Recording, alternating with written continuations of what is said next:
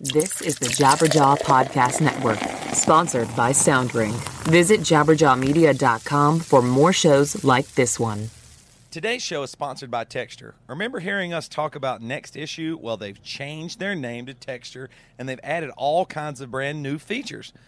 To get your all access pass to the world's most popular magazines, visit texture.com forward slash bad Christian and sign up for your free trial today. Today's show is also sponsored by Prosper. Prosper is the better way to get all the cash that you need at a low interest rate. You can use Prosper to pay you can use Prosper to pay off your high interest credit cards, fix up your home, or even take a vacation. To check your low rate instantly without affecting your good credit score, head over to prosper.com slash bad Christian. You are now entering the Bad Christian Podcast. How's it going, half-wits? This is Matt. Uh, I'm not going to waste too much of your time today on this intro because we got a long episode. We got a really good interview with Justin Wren, who is an MMA fighter. So uh, I'm in Nashville today. Emery is playing. Uh, come out and see us. We're going to be in Columbus tomorrow and Indianapolis the next day, and that'll be the end of that. The only other thing I want to remind you about is that Stephen Christian and Shane Told uh, from Silverstein and Anberlin uh, have their podcasts, new podcasts that are out. Uh, Shane's is Lead Singer Syndrome, and Stephen's is called The Art Collective. You can find them on iTunes today. Both of them have episode one up. Steven has our old friend John Mark McMillan on there. So please go listen to those today, subscribe to those today, and I'll tell you what, for them and as well as us, leave a review on iTunes. It's one of the best things you can do to support a podcaster. Leave the stars, write a little note. It helps them be in the charts and helps more people find it. It's free and it's awesome. So feel free to do that. Thank you guys. All right, let me get right to this episode. Three, two, one. Whenever you're ready, Joey. I'm ready because I've got the juice. Take it away then. Here's a little story I got to, To tell. tell. about three bad brothers you, You know so well. It's T Rail, Matt C, and JMS. We're running this show. I bet you didn't guess we're the BCP. Mm, mm, mm. We're the BCP. It's the Bad Christian Podcast. Now, I will say uh, that Joey's mic sounds a little hot. I don't- Yeah, well, it just is what it is. Okay. Well, I I have it exactly how you wanted it Yep. a second ago. Yep. okay. Exactly. Is did it not is it change reading well thing. in your meter and stuff? Is your meter hitting red or anything? Uh, no. Well, well, folks, this is we're letting you in here a little bit. Matt and I are on the road. That's right. We're living the dream, uh, the music dream. It's it's ruined our marriages and our family lives, but we believe that playing music is our calling. Yeah. That's right. So I mean, you know, it's basically crushing everything else. But the thing about being on the road it. is that yeah the, the thing about being on the road is we sometimes are insulated and isolated from other things that are going on because when you're on the road you have a tour manager and a tour manager is basically like a babysitter and stuff like that so toby Yep. i found out something today that might upset you just a little bit oh no, what Matt. I'm here too, buddy. it won't Matt, I'm here. well you you probably i'm assuming already know this but um apparently our tour manager in order to keep you from losing your mind right? all every time you get starbucks every morning Yeah. he's been he's been actually drawing on all the merry christmas stuff on that for you What?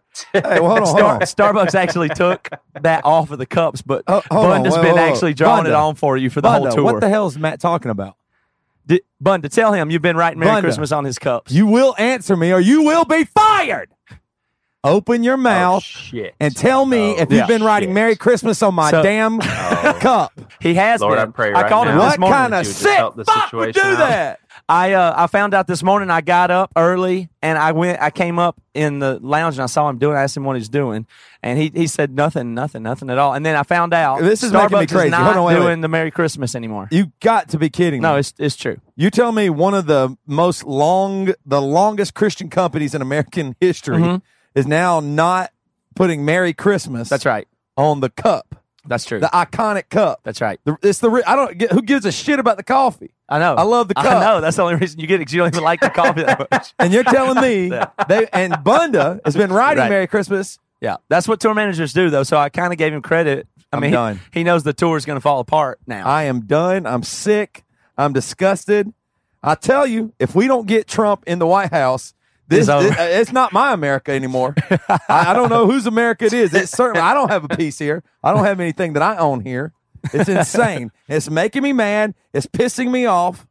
What next? You gonna call them? Hey, trees, trees no- in your house? No, but they also I did find out there's at least there's one warrior left. It's this I think his name's Fred Durst, and he made a video that's gonna I think is gonna help.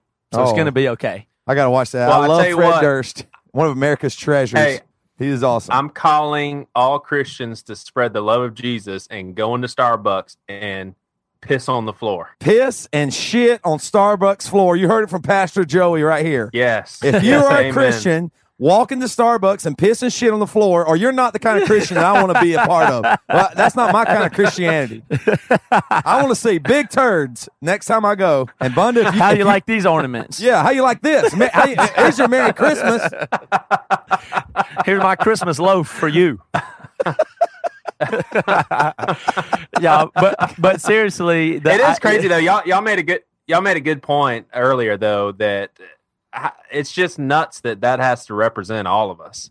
You know Well, what I'm saying? I- I, mean, it's To tell you the truth, I have a totally different opinion about it, and that's that uh, obviously it's not even a real thing. I don't I don't actually think that represents anybody. Of course, you yeah, know, I think at the all. thing that's funny is everybody, some weirdo dude says this, this Fire, Firestein, Furstein guy or whatever, and nobody even cares. It's not real. It's I- I, mean, it's not even real for him. I mean, no, he, does, he doesn't it's care. not Like, real at all. Nobody, actually- nobody even he's going to continue to give them Yeah. his business. Like, if you didn't want, if you were really upset about it, that's even okay. We live in an awesome country where you can do that.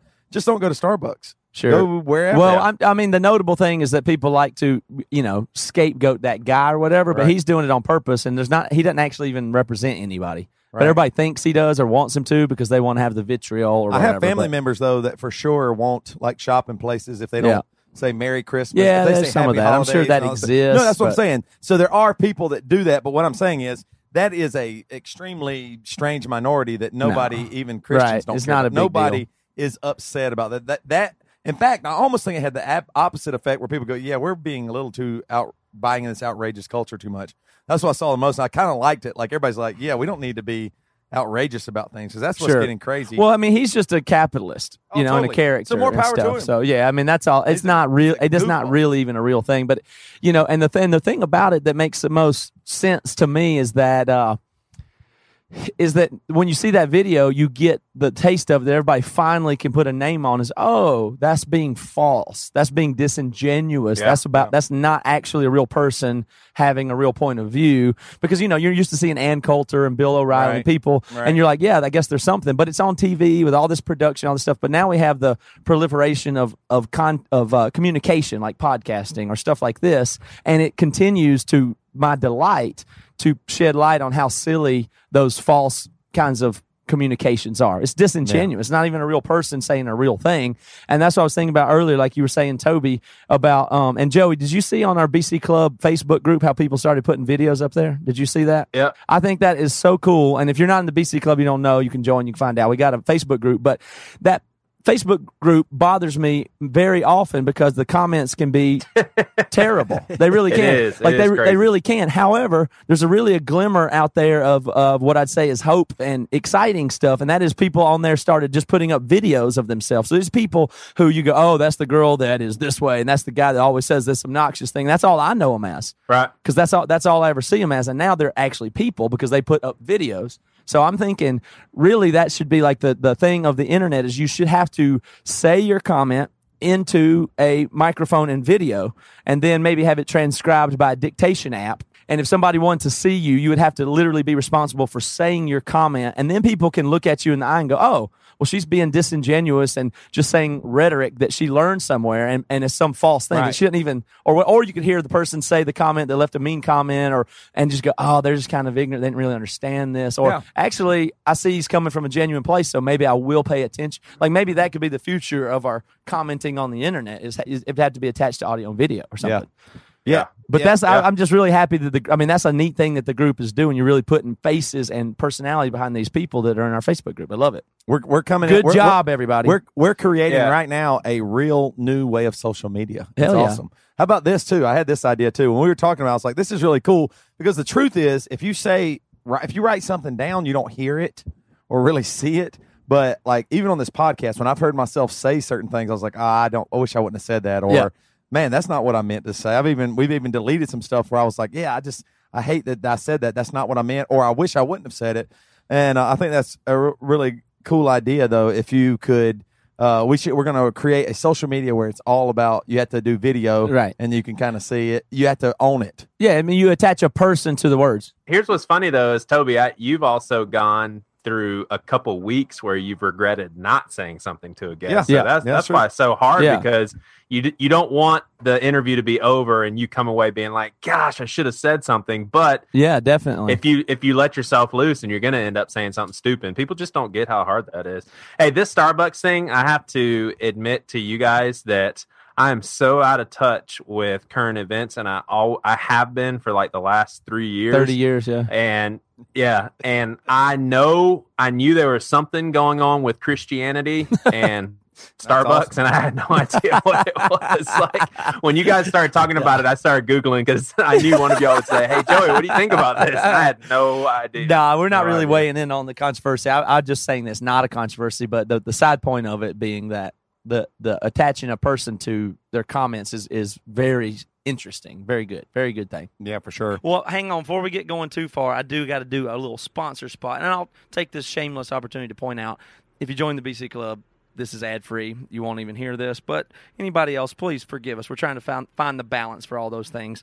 Uh, what I got to tell you about is texture. Because you might be like me and you're constantly seeing uh, what I call junk articles and junk news and bad journalism and poorly written clickbait sent your way all the time on the internet. I've got a good solution, or at least something to kind of ca- counterbalance that all that out, and that's texture. It used to be called Next Issue, but now they've changed their name to Texture, and it's simple. Texture is an app that gives you an all-access pass to the world's best magazines right on your phone or tablet. So real articles written by career journalists who are putting in the time and effort to to give you enriching real content. I mean, they have hundreds of magazines, and uh, you can cherry pick just the articles that you like the most versus you know subscribing to one magazine. You can you can go you can access all of them. If you sign up for Texture right now, just in seconds, you'll gain insider access to the very best reads plus exclusive content. Content, and I'm telling you, reading's important. It's a way to stay sharp. It's the way to get up on stuff. So it doesn't matter what you're into. Popular mechanics, uh, house and home, uh, real simple whatever it might be. Bon Appetit, they all the large real magazines that have been around for years, as well as new ones, are in there. Golf Digest, whatever it is, National Geographic. I can keep on going, but uh, so you can try it right now for free if you just go to texture.com slash bad Christian. So think about that. You'll get unrestricted access to the world's best magazines, from back issues to the ones on newsstands today. That's texture.com forward slash bad Christian. All right. What do y'all want to talk about? Now, going back to us being on the road and stuff like that, so this is a little bit of insight for you guys out there. And Joey, I don't even know if you realize this or not, but honestly, sitting in the driver's seat, like like I wake up eh, the earliest in the morning, like I can't just since having kids and everything, I don't really, no matter what time I go to bed, like I'm up by six or seven, and so I usually Yeah. just start driving so we can get to a place. But when you're in the driver's seat, literally, it's like the idea seat. It's magical. Oh yeah, it's like if you're just driving the big rig down the road, you just have so many ideas. All my best And, uh, ideas I listen ever to come from that. podcasts, and they give me ideas. And uh, it was kind of interesting today. I was listening to uh, the Science Mike podcast, and maybe this is an old one because I guess he had a motorcycle injury. Yep. that's old, or is that recent? It was like a few weeks ago. Whoa, Yeah. it's like his brainstem got injured Yeah. and stuff. It's kind of Yeah. crazy. But he had Rob Bell sit in on Science Mike and, and answer uh, a lot of questions. I thought it was interesting because most of it was like kind of philosophical. There wasn't really. I'm assuming my my number, like he had my number wrong or something. He must Oh, have he had didn't a wrong email from me. I, I guess he had to go to option two there. he didn't think about science math. Right, I don't get it. But anyways, I'm listening to this podcast and uh, it's interesting. And I think uh, Rob Bell's super smart. But I, honestly, for me, he's definitely on the the love wins, love is everything kind of side. You know, it's beautiful and the way he's amazed by things and the creation and the planets and even Yeah. science is beautiful and everything. And I was really thinking through that through, and I was like, I'm not like that. Does that, does that make me? well, you thought you might be like that for No, but I just thought, am, am I bad? Like maybe I should see more beauty and and and uh, joy and love and everything, and that we're all this beating heart and community. But I don't. Like I I, I kind of also enjoy the negative stuff a little bit. Like that Yeah. that kind of is something to me, which always freaks me out when I think about heaven. Like if if heaven is just perfection, could it get boring or Right. could you not feel anything? Wouldn't, wouldn't have Garden of Eden have been that way? and I really had this thought, and I was going to see what you guys were would think about it, and maybe it's just a silly thought and dumb, but in the Garden of Eden, like the idea of the Garden of Eden, whether you think you take it literally or figuratively, like the idea of perfection, like this story somebody wrote that, uh, that says these two people were walking around with God and everything was perfect and beautiful and holy, and there was no sin or death or anything bad, right?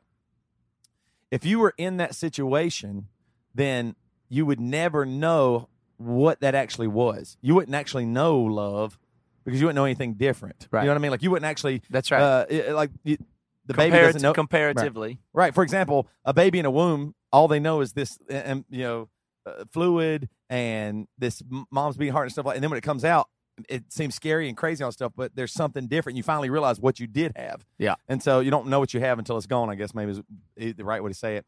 But I was really thinking maybe in God's great divinity and and His uh, actual love for us too, instead of maybe love only being the good stuff. Like I feel happy, I feel joyous, I'm comforted, I'm warm, I'm huggy, I'm on a cloud, I'm, a baby with wings or whatever it might be.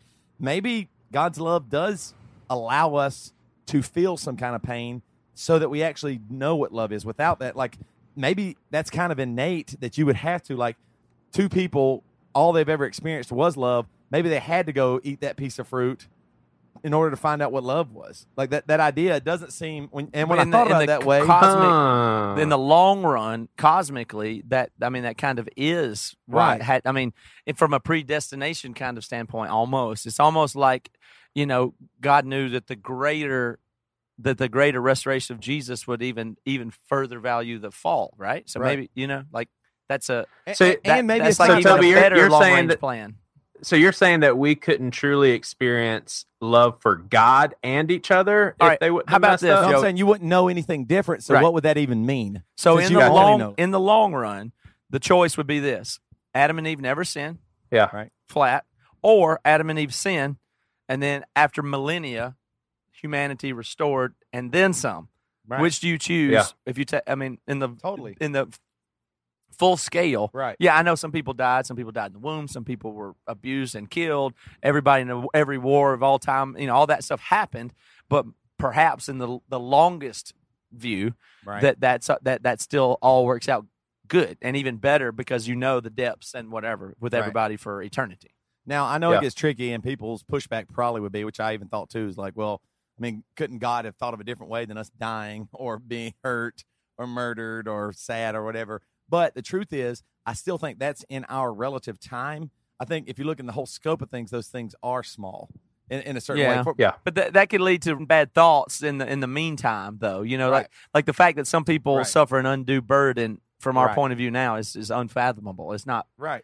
and and when people take that long view, sometimes they abuse that possibility. So, well, in the end, ki- kill them all and let God sort them out is the mentality Right. that would that would be. But I, it, at the very least, you would have to, if you lived in perfection, then you couldn't feel anything else. So the only way, the first time you'd actually notice a feeling would be if you did something non-perfect, like But sin. can a baby in the womb really appreciate its coziness? no, it can't.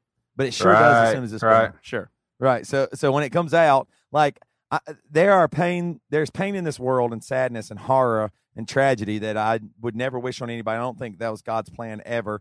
In fact, I think maybe in us reaching for something that all, all the sin that comes to the world's people. We just got worse and worse. You know, if you could uh, pinch somebody, then next time a pinch wasn't enough, you needed to cut the skin a little bit, and the next time you need to do something worse and Sure. worse and worse and worse. You know, I think that's our thing. We're always trying to catch that high of we need to one up it. You know, uh, you can have sex in missionary position, but then you need to do it a different way, and a different way, and a different way, and until eventually you're out there. Well, that crazy, probably explains self harm, And. So that's the other stuff. part of this is I don't think we can handle it, but we couldn't without Jesus. That's why we we do need a redeemer because we can't handle that sin. But it's interesting thought to me that you if if everything is perfect and you didn't know anything, then you wouldn't even know how good you had it. And so all God could do is what love you more. It's the same as a kid that gets everything he wants. Sure. He just wants more and more and more. That's interesting. I wanted to say one thing. It, it- Imagine a pizza with all the toppings you could ever want. Go ahead. it's kind of like a cat's whole life. Like a cat lives and dies, never recognizing how good they had it as far as not having any human responsibility, anything to worry about. Like a lot of times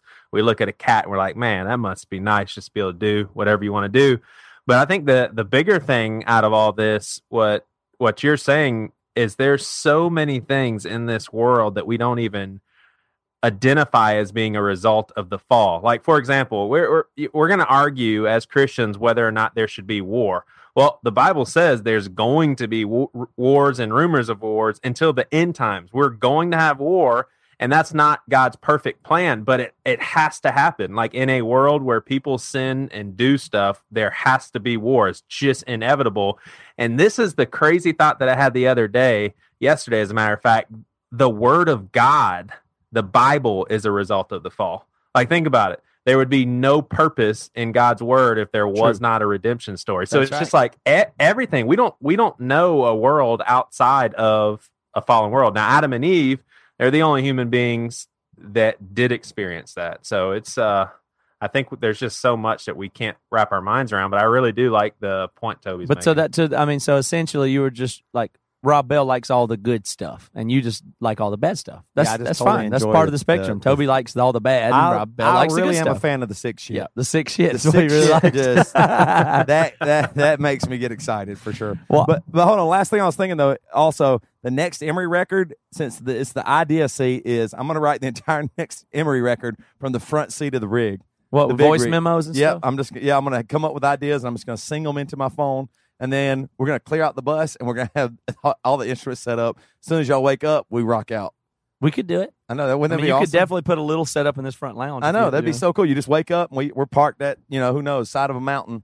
We just don't. We're not doing gigs. We're just traveling to record, though. Yeah, maybe we'll do that and we'll let people sit in on the writing process. We'll come to your town. Now they'll mess it up. Yeah, they'll screw it up. You're not. There's allowed, nothing worse folks. than those pesky fans. yeah, they're stupid. God, dog, are they bad? That's why I like this. We get to record in peace. Oh, I know. This is amazing. Hey, well, I really do like doing ministry with you guys. This is great. We're doing Appreciate- well, can we- awesome, can we- effective can we ministry. put the hey, I even got I even got an email of someone that said that I ministered to him because he showed his dad a hanging ball of his a long time ago. One of his Wow. testicles was drooping lower, and he said, "Man, I can really relate to you. I had to show my dad a drooping ball." And so, you know what? We're- Wow. We're just hitting people on all uh all aspects of life, man. So somebody We're emailed you lives. because you told your story about showing your dad your wiener, and they want they said they also showed their dad their testicle because it hung too low. Yeah, he said, "You blessed me, brother." No, he didn't. No, say I that. tell you what, you can. Uh, everybody can rest easy. The Testicles often are uneven. No problem there. At, Oh, yeah, you're all no off problem. the hook. Also, many people's penises are small. You're off the hook as well. Don't worry about it. hey, sci- s- science, Matt. What happens to sperm for people with vasectomies and they're just closed off? Do they just disintegrate or what? I- well, I, I thought it never mixes together, and so it just it dissipates in the body. I don't even know the answer to tell you the truth, but I have no problem admitting Right. that. There's, Shit, there's sperm man. and then the seminal fluid, right? Yeah. And then so it just stops the sperm from going to the seminal fluid, and then the sperm just die inside the body. Yeah. In the testes, I think actually. Yeah. So, Good job, Toby. but that's also if they don't die, you end up with elephantitis. Like, have you ever seen old men? They have like basketballs for balls. That happens to most people with vasectomies. it's pretty insane. So, w- Joey, yours and my balls are going to be humongous one day because we both had the vasectomy. Well, Joey, I do. On the side note, there, I do have a science-related, a penis-related science segment. for you Ooh, guys. I'm Ooh, I love learning about All right. penises. Here we go. I'm excited. astrophysics, chemistry, cellular biology, mathematics, gravitation, electromagnetism, evolution. And now it's time for science lessons for Christians. Because when it comes to science, Christians are stupid. All right. So the topic today is more not one that I feel at all expert in, but I'm more curious and exploring. One I had not thought about before until I just stumbled into it and, and this and that. And that's the uh, the topic of the really horrible practice of male genital mutilation. Ooh. Oh man, I know a lot about this. So it's a apparently it's a really big problem. Like, and some people know it as you know circumcision, I guess. But essentially, it's an amputation, a brutally cruel amputation, uh, and a despicable form of abuse that damages penis, violates human rights, and is irrevocably, undeniably ruins male sexuality for life. So I didn't ever really hadn't thought much about it because I'm, a circumcised guy. I mean, I just now found out about this perpetration. Oh, you my- didn't even know. Yeah, didn't I know never even thought about it. You didn't- I've just found out like that a- this you- has happened to me. Is this like uh, you you remembered past trauma? right? well, I read an article and then I realized my parents did that to me, and I thought pretty You- bad. Because I sitting mean, in Starbucks, you read an article, and you just started crying. Wait Yeah. a minute, I'm a victim. So you know, you think about it because you're familiar with female genital mutilation, right? Where they, you know, they cut parts off of females, and they do it in some other countries. It's not prevalent in the United States, obviously, and they sometimes they sew up the vagina and cut parts off of females. And so, you know, male gen- genital mutilation also, you know, chopping off parts of baby wieners is, I mean, that's it. it, it if you think of it in that light, it kind of can be crazy. So, um, and I know that's a little bit funny, but you know, biblically, you do have. If you think about it objectively, which I never really thought about it, but if you think about it objectively, you we have it biblically that it's not necessary. Paul says it's fine to not be Right. circumcised. It counts neither circumcised or not. It's the faith or faith of the heart. I don't know. Not really good with the Bible stuff, but it says something like that. I'm pretty sure. And so, uh, so we know we know that that it doesn't serve any purpose that way. And then also, surely God made. I mean, what other part of your body that God made for a purpose would you want to get rid of if you wanted to look at objectively? So, as much Right. as the hi- the hippie type movement thing Yeah. seemed weird to me, I I, I got real real questions. You have to that. cut all my fingernails off. I don't- peel them off. I, I, your fingernails have a purpose. They really Amen. do, and I, I assume your foreskin has a well designed, Man, it had. had a well designed, uh, you know, design point of view from God and evolutionary purpose. That's why the Yeah. foreskin's there. So I do assume there's some purpose for it. And so, uh, you know, turns out there's a little bit of debate about the statistics. One of them said that in the 60s, 70s, and 80s, there's about 81% of males were circumcised. And now um, it's debatable. I don't know if it's debatable. I haven't found definitive information, but it's the lowest, say, uh, is almost getting close to 50 50. It's in the 50%, even though I think it's probably a little bit higher. Wow. That came from a source that seems to be trying to make more people go that way. Um, and you know, there's all kind of claims about what it is and what it isn't. And I don't have a son. I hadn't thought about ever doing it to anybody. I remember Right. when when you had your son circumcised. I remember seeing his penis and thinking it was pretty freaky Yeah, it's awful. kind of thing. I was just curious what you guys thought about it because I mean, you are mutilating or chopping off or doing uh, some surgery on a, a newborn baby with Yeah. and without their consent. I mean, if you really think about what that means, that's they don't get a choice. That's a little bit crazy, isn't it? Well, I, okay, so I was really on the fence, and I was leaning towards not doing it. If Jess wouldn't have wanted to do it, uh, I think I would have said no.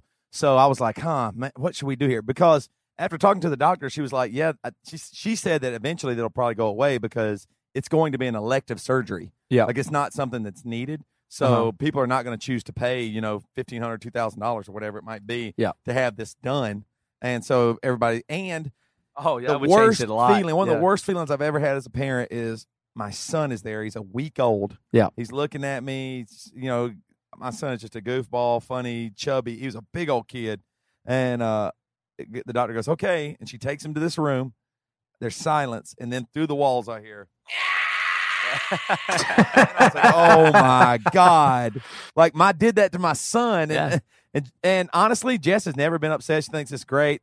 There is something about, like, you might have to pull the skin back and clean or something like that. I don't know. That's kind of still up in the air, some of that stuff. Yeah, I think you probably have to do something. maybe overblown. I mean, as we far as still the have to clean. There, We- maybe We, I still do cleaning and stuff Right. like that. Uh, you know, there's all kinds of, and even with the our, our daughters, I mean, you would, do certain things to keep things ton- clean. there's tons of stuff that you wouldn't cut off so you'd have to Right. clean it, mean, especially your genitals, your right? hands, your fingers get way dirty than your wiener, so you don't have to chop it off. But I, I'm fully on. Like I would probably be totally satisfied if I still had mine. I don't. I just don't. I don't know if it matters that much. I don't know if you really do get more sensation or whatever. But at this point, I'm, I'm you know not Jewish. I'm not a part of that tradition. I'm a Christian. But I feel like all the a lot of those rules have passed away. You know, uh, there's tons of stuff that you don't do anymore, and Sure. I'm I'm okay with that not being the case now.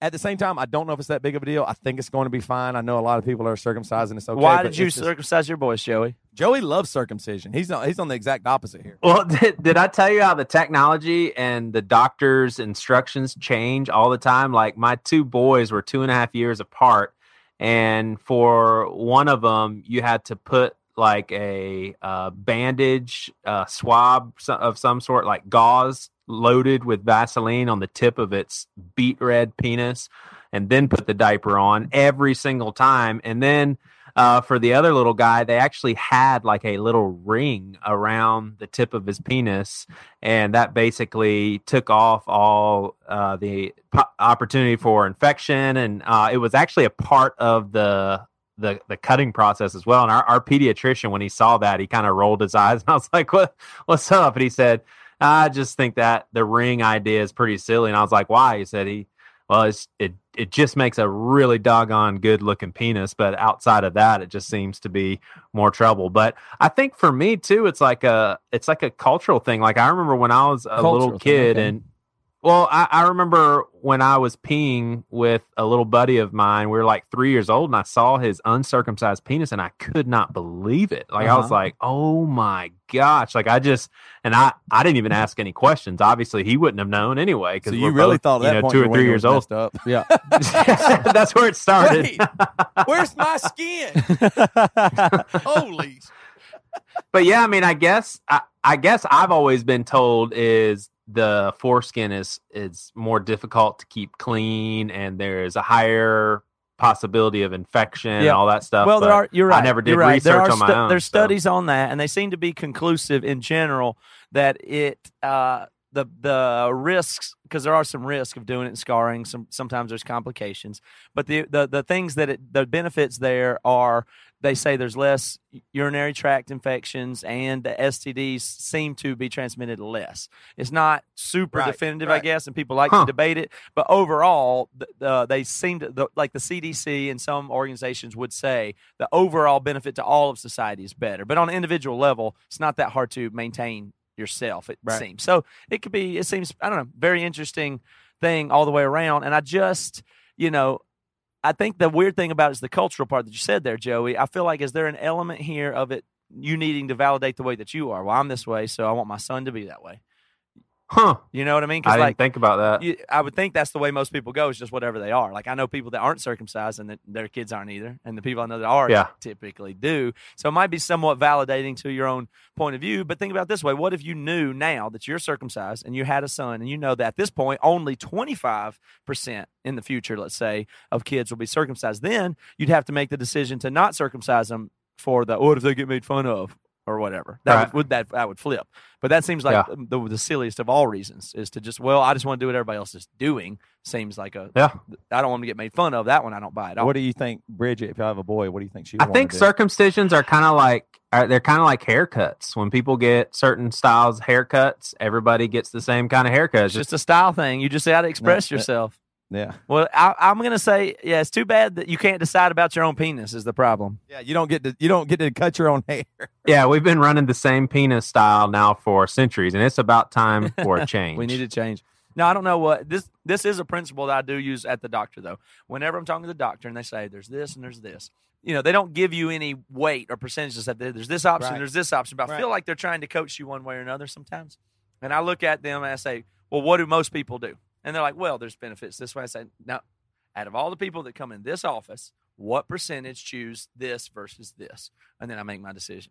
Dude, how many people get? The, they say you don't have to vaccinate. How many people get vaccinations? Ninety-two percent. Okay, I'm I'm not. I don't care about this enough to go with the twelve percent. Yeah. Just that's that's Yeah. the principle I use. So if it's a 50-50 thing, you can go with your gut, sure. But if there's some super high percentage of something people are doing, then unless you have strong feelings about it, you should let that inform you. That's my advice on that. What are you going to do, Matt, if you have a boy? Well, that's what I'm saying. If it's approaching fifty percent, that's just that's why it's a toss up. What do you I don't think have a strong will want to point do? of view. Um, she'd probably just take whatever she would deem to be the more safe or conservative approach. So it might be circumcision. Honestly, I don't Yeah. know. No idea. Maybe it's a compliment. Maybe if our wives all want our sons to have circumcision, they're like, "Hey, I your think- wien- your I think- wiener looks great. I'd like our son to have a I wiener think- just as nice as yours." Yeah, it is. I think girls have an element of ooh icky I know sometimes though. Because they just ne- they, They don't, don't know, know. anything. Girls don't know anything about wieners or vaginas. they don't know anything about them. It's the least thing on earth you are right about that. in or know about. you are right about that. I know so much more about vaginas than oh most my women. do. lord! I write my book would look like the most intelligent book ever compared to any girl if I wrote a book about vagina. Put me in a room with any female, and I'll write about a vagina, and I, it'll be it'll be a masterpiece compared to theirs. There'll be You're probably right. This, this thing down there, and uh, I don't know. I'm going off. Uh, yeah. So, All right, let's bring our guests on. Come on. all right, let's talk to Justin Wren. We'll be right back. Okay, so in case you guys didn't know this, in today's economy, cash really is king. And I've, I've told this, I've given this advice to somebody even earlier today. It, and it really is. Having cash and being able to do stuff and what you do with it is, is really, really important. So instead of getting stuck with high interest rates credit cards, maybe go to prosper.com. Prosper is an online marketplace that connects people who need money with those who want to invest in you. They uh, they say it's like Uber or Airbnb, but for borrowing on money. So, you know, that's what all these businesses do now. They figure out good ways to help the consumer by connecting the right people. So with Prosper, you can borrow like up to thirty five thousand dollars just in a few days. So um, you can do, you can do it for anything you want. Now there's of course responsible and less responsible things to do with the money. Here's one I like: paying off high interest rate loans with lower interest rate loans. That is a good idea. That is a good reason to borrow money. So prosper.com is the better way to get the cash you need at a low interest rate. So to check out your low rate instantly without affecting your good credit score, go to prosper.com slash bad Christian. For up to $35,000 in your bank account in as few as five days, go to prosper.com slash bad Christian. Other restrictions apply. See site for program. All personal loans are made by Web Bank, a Utah chartered industrial bank, member of FDIC, equal opportunity lender. Today's music sponsor is We Are the City. You have heard them on our show before, guys, but they just released a new record last Friday called Above Club. So let's check out a song from that. This is called Kiss Me Honey. Woo!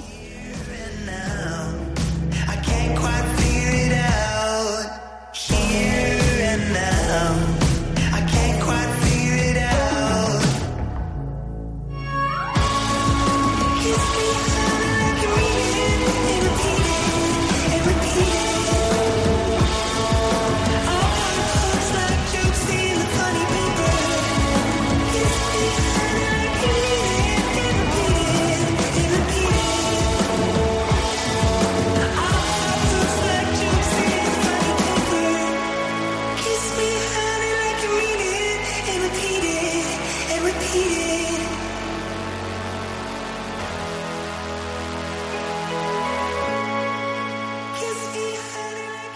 All right, guys, that was Kiss Me Honey by We Are the City off their brand new record, Above Club. You can buy that record on iTunes, Amazon, or Bandcamp. They're also out on an awesome tour right now with Copeland and Eisley. Oh, do not miss that. Head on over to toothandnail.com and check out those dates. You should also go and check out their new music video for this song. These guys do an awesome job with every video they have ever made, and Paul McCartney said they are the greatest video makers of this or any generation. Check them out, guys. We are the city.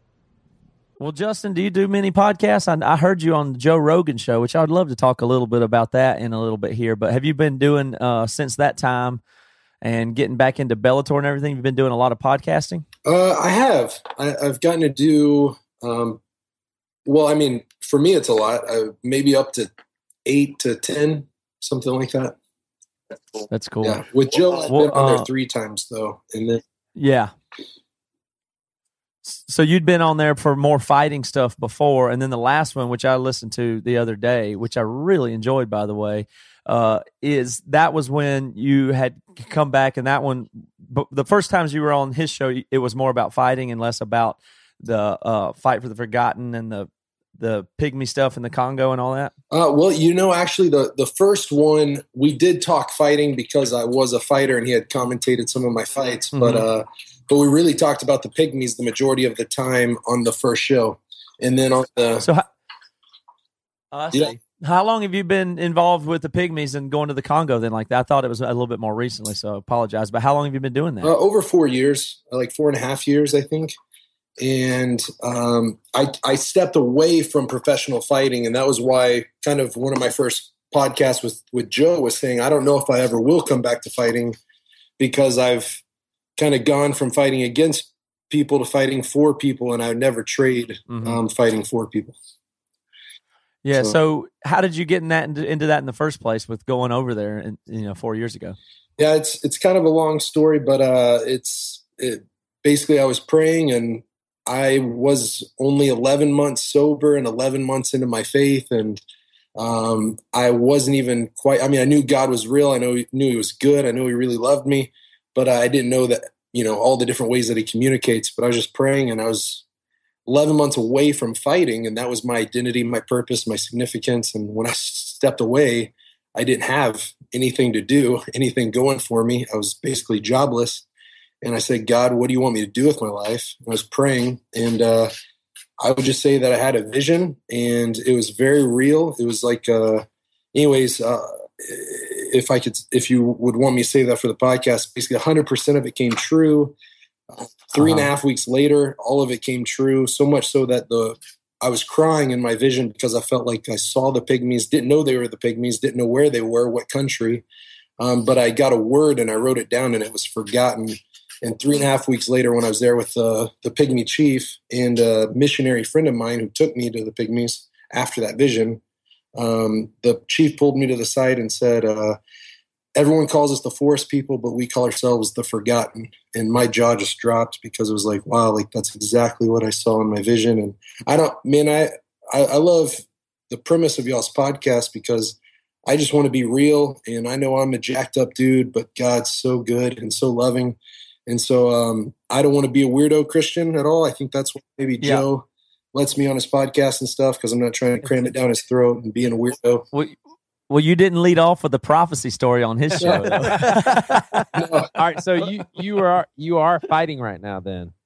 Yeah, well, I took I took five years and two months off Yeah. until my last fight, which was August 28th, and that was live on Spike TV, and I was the featured heavyweight fight. And um, basically, they they built a story around well, the fight around my story, and two two two and a half minutes. They shared a little clip, and it showed me in the Congo, and it was interviewing me and I talked about some of the tough stuff there. But I mean, they even they didn't cut out my testimony. Uh, they cut out parts, but you know, they let me say that uh, I was in a deep dark place. I was a drug addict. Um, I couldn't get myself out, and then that's whenever I found God, and God came in and saved me. He uh, he loved the hell out of me, um, and that was all on Spike TV, a secular network. I think it was in front of like eight hundred thousand or a million people, something. So you have to consider that turn the other cheek stuff to be a bunch of bullshit, right? Oh, absolutely. well, well, let's let's let's get in this for a minute. Like, obviously, you're you're an American. Did did you grow up in the church, or, or like when you you say you were in a dark place? How did you get there? Like, just tell us a little bit about it. Yeah. Um, so I grew up. It's the third chapter of my book. Is basically because I first chapter is a little boy that passes away and dies of dirty water, and that's where I got the heart for clean water. And he died in my hands, and it was it, it wrecked me. Second chapter is the vision, but then the third chapter I go into because I didn't want to freak people out in the second chapter of the book that this is some religious weirdo. Um, so in the third chapter, I talk about how uh, my whole upbringing was jacked up with religion. Everything about it was was messed up. Uh, my family's church. Um, I would say I was the first Christian in in my family, immediate family. But there's one side of my family that there's a, a pastor, and everyone goes to this certain denomination. And if you have instruments in your worship, you go to hell. If you have a tattoo, you go to hell. If you drink, you go to hell.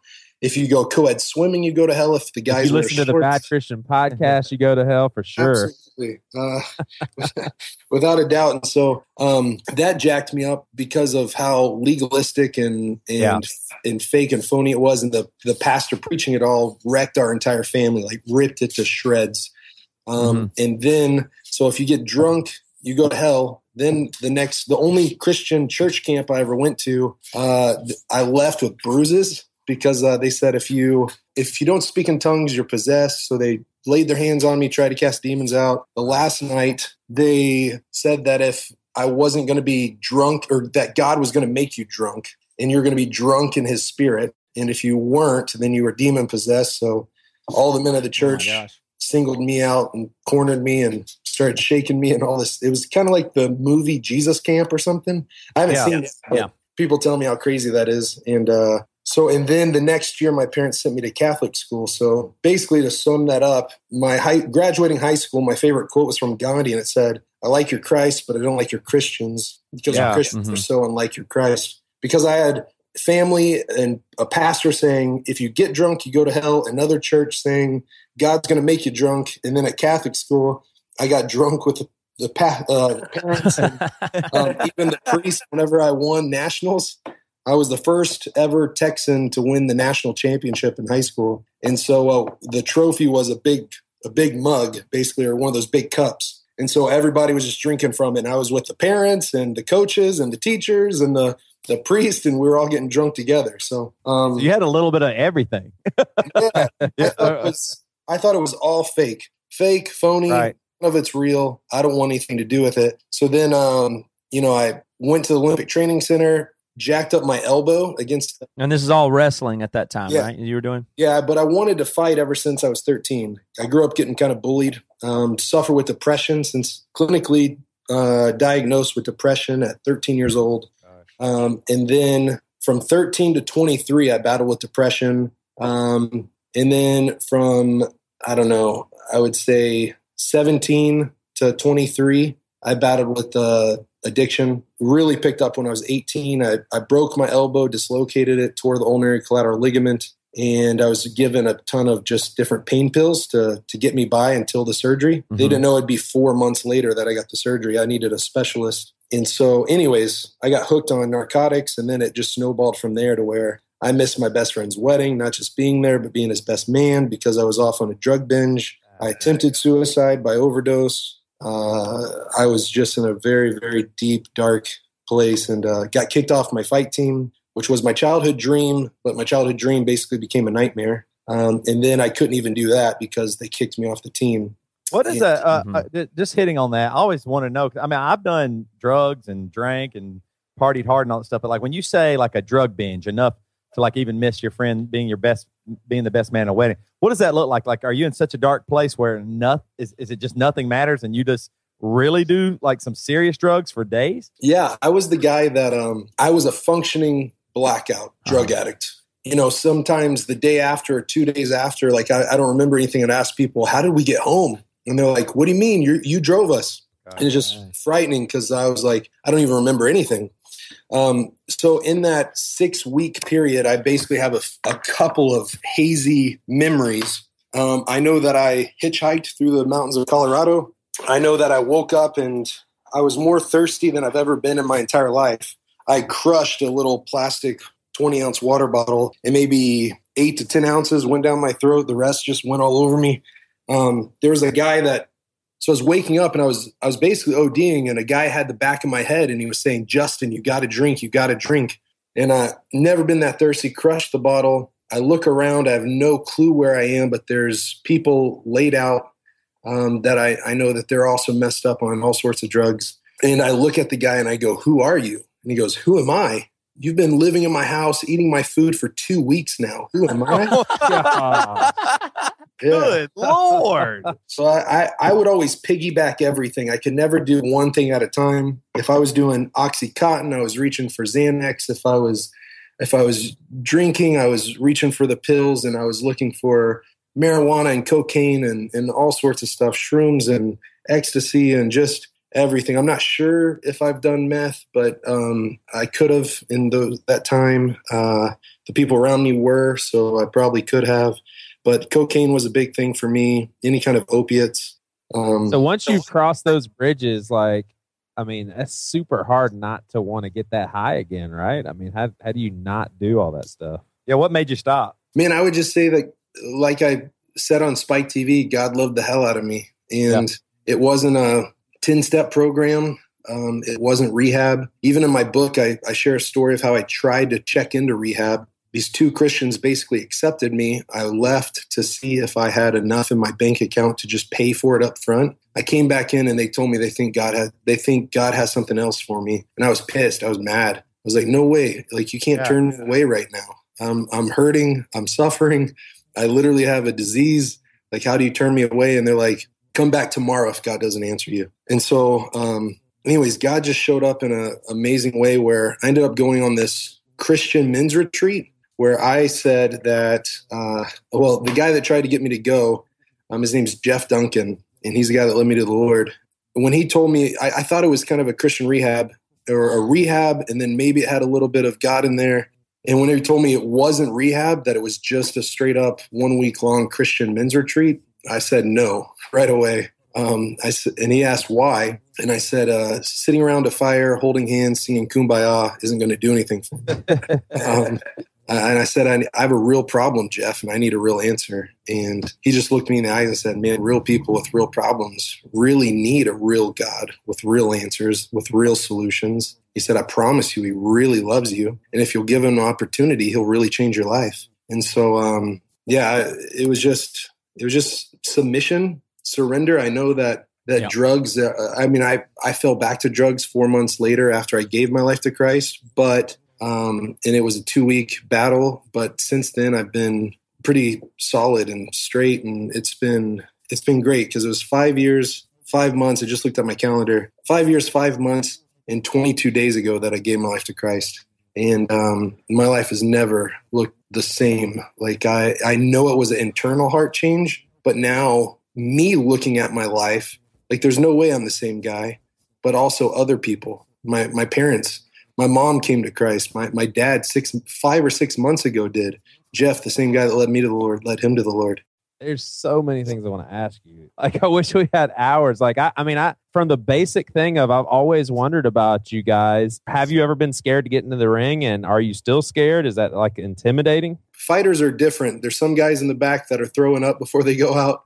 Yeah. because they're so scared. For me, I, I would much rather the training and everything to me is tougher than the fight, and it's a lot different for a lot of other guys. I look at the training and day in and day out, like I'm about to go to training after I get off with you guys, and um, that stuff's tough for me. Other guys enjoy that lifestyle, and I love the training, knowing that I get to fight. Yeah. So it's all about the fight for me. It's all about getting in there, actually looking across the Mhm. cage, seeing a guy, looking deep into his eyes, and and and saying, you know, kind of, you know, what do you got? Um, and and in a way of, for me, it's a human chess match. Uh, it's the Olympic style of wrestling, the Olympic style of judo, boxing, um, and it's got kickboxing and Brazilian jiu jitsu. It puts it all into one sport, and you got to be thinking while you're throwing punches and kicking, you got to be thinking of of knees and elbows coming back at you, plus his takedowns. How am I going to stop his takedowns? How am I going to take him down while he's trying to punch me? Once you get the takedown, you got to be while you're finishing the takedown, you got to be making sure that you're not giving up a choke, so a submission or jiu-jitsu. I, I love that aspect. Were you professionally fighting while you were in this dark time and doing drugs, or did that come after? Yeah, so I I accumulated a 13 and 2 professional record as a drug addict. Um, Golly. so Is that is that prevalent though? In is that the abnormal? I mean, obviously, it's somewhat abnormal, but is that prevalent in the culture? Is it drugs and partying and people that are training at the same time? Is Well, that I would say just like the music industry or or any kind of fast paced lifestyle where you're traveling a lot, um, where people Mhm. maybe look up to you or there's crowds that follow. Drugs are drugs follow for sure. Absolutely. I mean, you think about that even all the way back for just Johnny Cash and Elvis and stuff. It's not like they're just these really awful guys, but you just get into, or Michael Jackson, even. I mean, you just get into this thing where your life is so different than everybody else's life around you when you're around travel and entertainment and people that it makes sense to have this drug to knock down this or this drug to lift you up here. Yeah. And before you know it, it just, you, you don't feel like a regular person anyway. So you, you don't, you feel like those common sense things that for other people aren't don't apply to you as well. But I'm surprised Yeah. though to hear that in a physical sport though, because I would think it would take a toll on you physically when you're doing all this training and Well, stuff. well, so I, it does. I, it does take a toll on you physically for sure. But um, I would say any contact sport, you know, opiates are a big thing. Uh, any kind of numbing uh huh. numbing agent for your body, uh, marijuana, um, and and all kinds of narcotics are, are very prevalent because Even helpful, you would say. yeah, helpful. It's easy. It's really easy for a doctor to, in his heart, think you really need it or um, to to prescribe it. I had a I had three different doctors in three different states. Texas, Colorado, and Iowa. And one doctor would give me 30, one would give me 45, and one would give me 100. But it's not like you can like train hungover and stay out all night though. No, I, it caught up with me. I did, um, and it eventually caught up to me to where my team wanted nothing to do with me. So um, I would say a lot of guys keep it under wraps, and I did for four years. And then the Mhm. last two years, it got worse and worse and worse and worse until I couldn't hide it anymore. And I was coming into training. I'd wake up and I would start my steel cut oats with blueberries and my egg whites and, and and avocado and sports nutrition shake. And then I would I would start up my vaporizer and I would take a couple of pills and I would wash it down with uh, some straight liquor. Um, and then I would go off to train.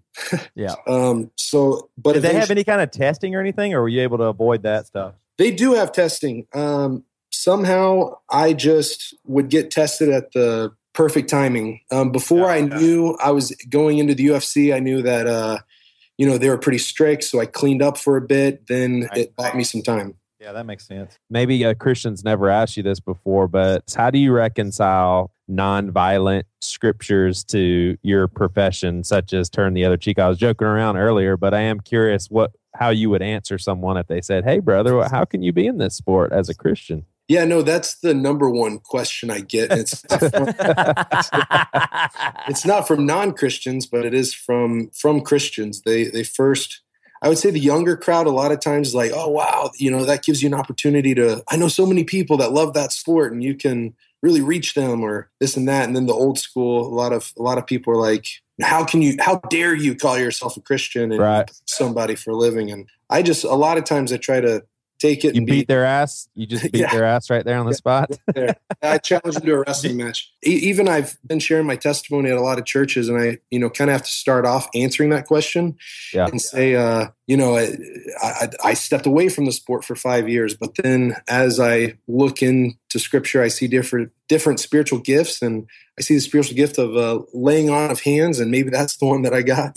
Um, and no, that's more of a, a joke than anything. I I think that I get to be a light in a very dark place. You call this the MMA sport a very dark place? I would. I mean, I would say that Okay. it's it's got a lot of positives, but there's a lot of hurting people, um, just like anywhere. But um, there's a lot of people that would never step into a church that are turned off by church, just like I was, and I retreated and ran to the fighting world. Um, and now I've been, you know, God's taken me out of it for five years. He's cleaned me up, deepened my relationship with Him, took me on the mission field, and you know, gave me something to fight for. I got to start a nonprofit ministry and just be able to to now come back into the sport and tell people this is what God did in my life. This is what God's doing in the Congo. This is what I get to do in the Congo by loving my pygmy family. And I get to be a light kind of in both places. Mhm. And I thought I would just have to choose one or the other. That these are my two passions. Uh, fighting was kind of BC or before Christ, and then fighting for people or fighting for the forgotten or my pygmy family in Congo. That's now. And I thought I had to choose one or the other. Mhm. And God gave me one, and I I did the other. But now I get to combine them and see that that God's using them in both places. I mean, I've seen fighters come to Christ, get baptized, fight fans, uh, atheist, um, a guy that watched the Joe Rogan uh, podcast, and he went out and bought the book. And it, the book's a lot different than my interviews on a lot of secular podcasts. I share my sure. faith all the way through the book, um, from cover to cover. And I try to do it in a very non cheesy, or I don't try to speak Christianese, but just be real with people. And, you know, someone went on Amazon and wrote a review saying they got real iffy real fast whenever they read about God and my personal relationship. But then they came around and uh, now they've started their own personal relationship with Christ. And so, That's really neat. The uh, thing that strikes me about you is that you, I mean, that really is two really different worlds, and it kind of makes sense. And reading about you and hearing you on other podcasts and stuff like that, you seem a very socially aware of poverty and care for the poor and needy, which is, you know, essentially like a very liberal um, kind of point of view and, and your social justice care there. And then on the other hand, you have fighting type, which most liberal mentalities don't like that violent side or whatever. So it's quite a contradiction indeed. I think that must be. And then on top of that, there's is there's Christianity. So there's there's three really polarizing things that people have really different opinions on that you seem to kind of embody entirely. Yeah, well, I, I would say that, man, God made me a fighter. He, he's the one that gave me that desire. I mean, I had it as a boy, 13 years old. I, I grew up getting bullied, and I said if I could be a UFC fighter, then I probably wouldn't get- bullied. Plus, I fell in love with the sport. And then now, you know, with the pygmies, I, I would call them the most bullied people on the planet Uh-huh. who had no land of their own or, or water or food and they were enslaved and they've even been killed cooked and eaten cannibalized and so crazy that that now i get to to fight yes physically and be a light in a, a professional sport but then spiritually or or emotionally. I get to fight for these people who I love, who I've become family with, and you know, there they don't really know me as the fighter or the professional athlete. They call me Efeosa, and my full name is Efeosa Mabutimangbo, and Efeosa means uh, the man who loves us. And Mabutimangbo because the pygmies are like little dudes, um, translated, my name is the big pygmy. Big pygmy. I like it. Yeah, and so I, I would say that man, uh, God wants us to be fighters, but I would I would say tender, uh, almost like a, a tender warrior, um, someone who will Yeah. stand up, and that's what Jesus did. He wasn't some you know sissy. He was a he was a I would say a, a warrior, but a tender warrior. He loved people and loved them radically, but he stood up for what was true and right and the truth and in love, and that that's what I know saved me. It wasn't some deep theological debate that sparked some light bulb moment or or a well thought out doctrine that I had to dedicate myself to or a dry and dull religion that I had to live by. It was and, and I wasn't hit over the head with a Bible. I was I was loved into it. It was a raw, real, no strings attached kind of love. And I think so many Christians judge people away whenever God is wanting to love them in. And mm-hmm. if we just mm-hmm. let God love people into the kingdom and we are conduits of that, He'll clean them up. We don't have to clean people up. He does that. Let me ask you this: Does your faith influence how you talk trash, or keep you from talking trash, or do you do you badmouth people and uh, you know I'm gonna kick your ass? I mean, I, I'd love to hear you speak on that. That might be more WWE style. Uh, fake- fake stuff. Now it happens. It happens in fighting, but um, but for me, I, I want to be af- afterwards. I was buddy buddy with this guy um, that I just fought and almost knocked him out, and he I, seemed like he had like a cinder block for a head. He he just wasn't going down. This guy said him him and his kids are going to be praying for me. He's a Christian. Uh, one of the guys that bought my second trip to the Congo, the the Yeah. plane ticket, uh, was a guy that I did knock out. Um, and so uh, it sounds kind of crazy, but it's a sport. And so just like uh, NFL players can be friends with each other when they're off the field, it's Yeah. game time when you're on the field, but before and after you can be friends. Now, before it's a little different because it is you are throwing your fist at each other, but afterwards, you know, be buddy buddy and wish them the best, and even share Christ with them. You know, I've always wanted to ask this question since we're on fighting. Uh, and- Yeah. Okay, so one thing, like I grew up loving boxing, like that was my thing. My pawpaw watched boxing with me, and I just always thought it was it was just so great. And then it was really hard for me to understand mixed martial arts for a while because a, a lot of it was uh, the grappling and the going to the ground and stuff like that. And I was like, ah, kind of anything goes. But now I actually think, have you been able to see like uh, one thing I think is really neat? Like you were talking about all the different disciplines and thinking, you know, three strike, uh, six strikes ahead, or, what what's going to be happening next. It really is an intelligent game. Now I really do believe. Like in the beginning, I thought it was like uh, the tough man contest in town. You know what I mean? Like it was just local boys that would hit each other like it looked crazy. But now, I mean, you guys are legitimate and well surpassed boxing. I would say that just like anything, um, people need to get educated on the sport and know that it's man, it's been misinterpreted a lot as a street fight or a barroom brawl or tough man and, and whatnot. But I would say that anyone who steps into the sport that's only good at one aspect, like a world champion boxer can come into our sport and he's going to get beat real fast. Yeah. A world champion wrestler can walk into our sport and get beat real fast. It's happened. Olympic Olympic gold medalist in judo lost, you know, two fights, his first two fights and quit, never came back. Olympic Wow. gold medalist in wrestling came in, thought he was going to win, got beat up. And this is what I love about the sport. I lived at the Olympic Training Center and we trained one to two times a day, five days a week. Now that I'm a professional fighter, I'm having to train two to three times a day, six days a week. And I'm not just training one sport. Uh, I train I train boxing with just the punches. I train kickboxing with the elbows, knees, and kicks. Then the jujitsu, which is the submission grappling, and the judo and the wrestling. And then on top of that, you have to get in time for your strength and conditioning, either swimming or running or lifting weights. And so I love it because if if people can wrap their minds around, hey, these are Olympic. Oh, some of the guys in the sport right now. Uh, well, my coach, I'm about to go wrestle with. He's an Olympic gold medalist, the UFC champion that's at the training that I'm going to right now. The the world champ. He's a OSU NCAA champion as well in wrestling. Um, there's Olympians in judo and boxing and and wrestling that are all coming to this sport because it gives them an avenue to be a professional athlete and to test yourself further than just one sport. Now you get to to combine it all together and test yourself that way. It's so awesome. Like it, it really has kind of won me over. Es- Especially, first of all, it's almost like how the NFL overtook baseball. Like it is such an exciting sport. Like literally anything can happen. That's what's so cool about it. But my next question is, and, and I'm really serious. Like, how long do you think we could last in a ring with you? Like, like, like I mean, see, like real honestly, It one of- depends on how fast you, we can run. no, no, no, but I'm just saying we're in an octagon. Uh, I mean, what? Like literally, obviously, we have no chance. But what do you think the actual time? Like you had, you have to bet a thousand dollars of your own money how quickly you can put us out, like to where we tap out or whatever. How long do you think you could? How quickly you think you could do it? Is it all of you are in there at the same time? No, Or- no just one, one at a time. Oh, well, that's that's less challenging. Just kidding. Um, I, I don't know, man. It just kind of depends. People that aren't trained on it, you know, that there's been guys that are NFL guys that come in and want to want to jump in there with some of us, and we can put them away in a minute or so, and so uh, sometimes less. Uh, my my first professional fight was a minute um, in nine seconds. I've had one that was 18 seconds. Good So it all just- God.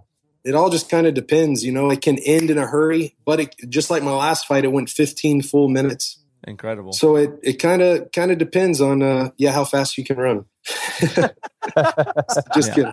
What's what's your like uh your big move or what, you know what I mean, like the arm bars or or whatever it might be that people do? Do you have a special thing that you do? Uh, mine would mainly be because of the wrestling background, and then on top of that, I added jujitsu. Um, so I like to take guys to the ground, and my style was called ground and pound. So I take you to the ground, and I try to pound you out from there with uh, with punches or elbows. Mhm. And then if you open up and give me a submission, I'll take it. And uh, normally those are some kind of choke.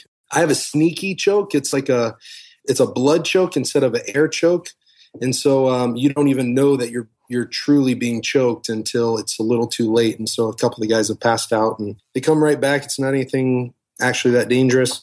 And in in comparison, you know, comparing NFL to it's almost like asking a NFL player, "How can you be a Christian?" Because you're hitting each other.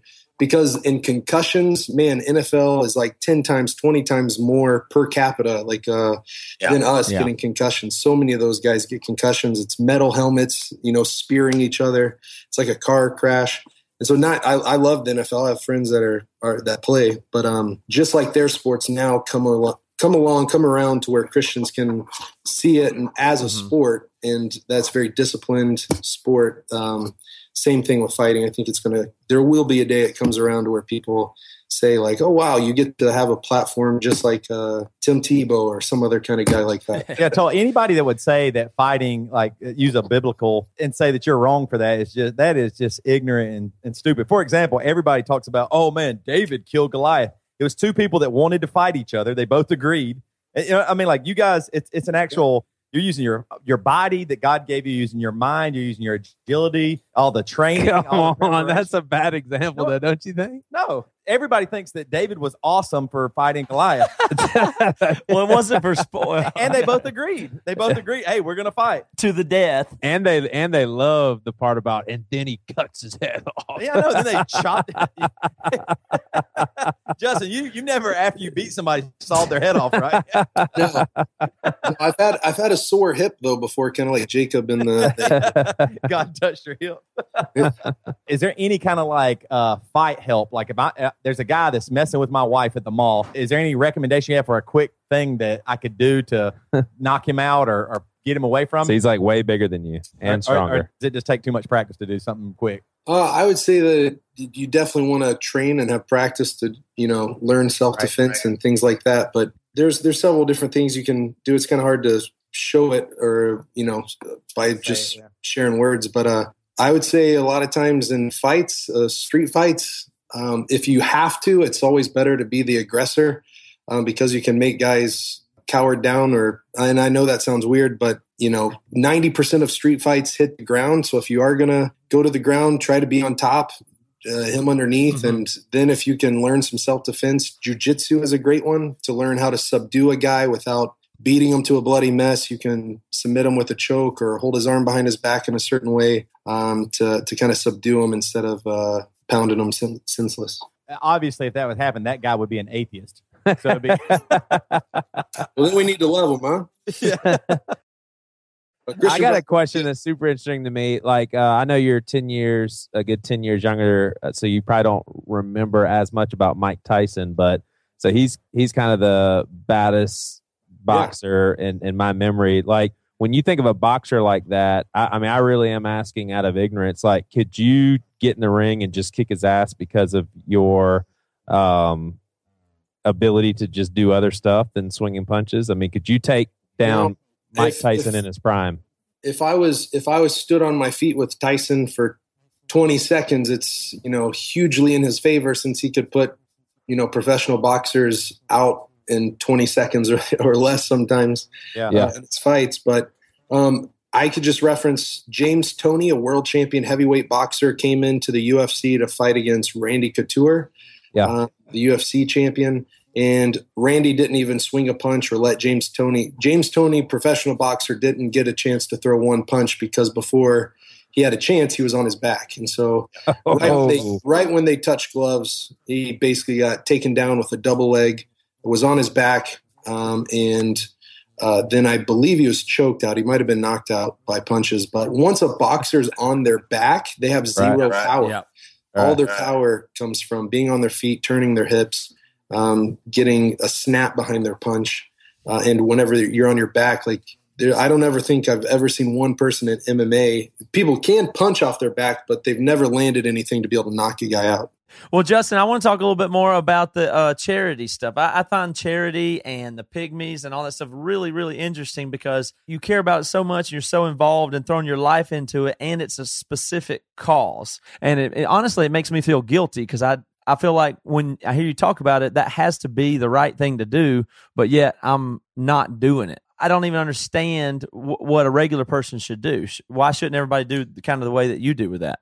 So yeah, I would say that um, I don't want to make anyone feel guilty about if they're you know not helping in the Congo with my pygmy family. You know, if people do want to help and and pray and and support, then you know, great, uh, praise God, like thank you so much. But um, really, I think that every nook and cranny that has darkness in this world needs love, and so that's here, that's there, that's everywhere. Um, and I hope that people listening would know that man, church or God isn't meant to be at some specific time, at some specific place on Sunday, that God and His goodness, His love, and His church is supposed to be anywhere at any time.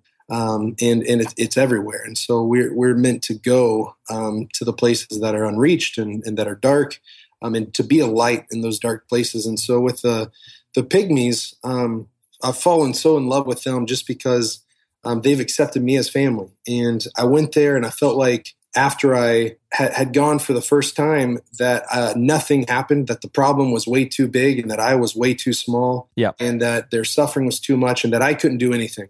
But I was told a, a Swahili proverb, and the Swahili proverb says, if you think you're too small to make a difference, try sleeping in a closed room with a mosquito. Um, and it's a pretty simple concept, but if you think you're Yeah. too small to make a difference, try sleeping in a closed room with a mosquito.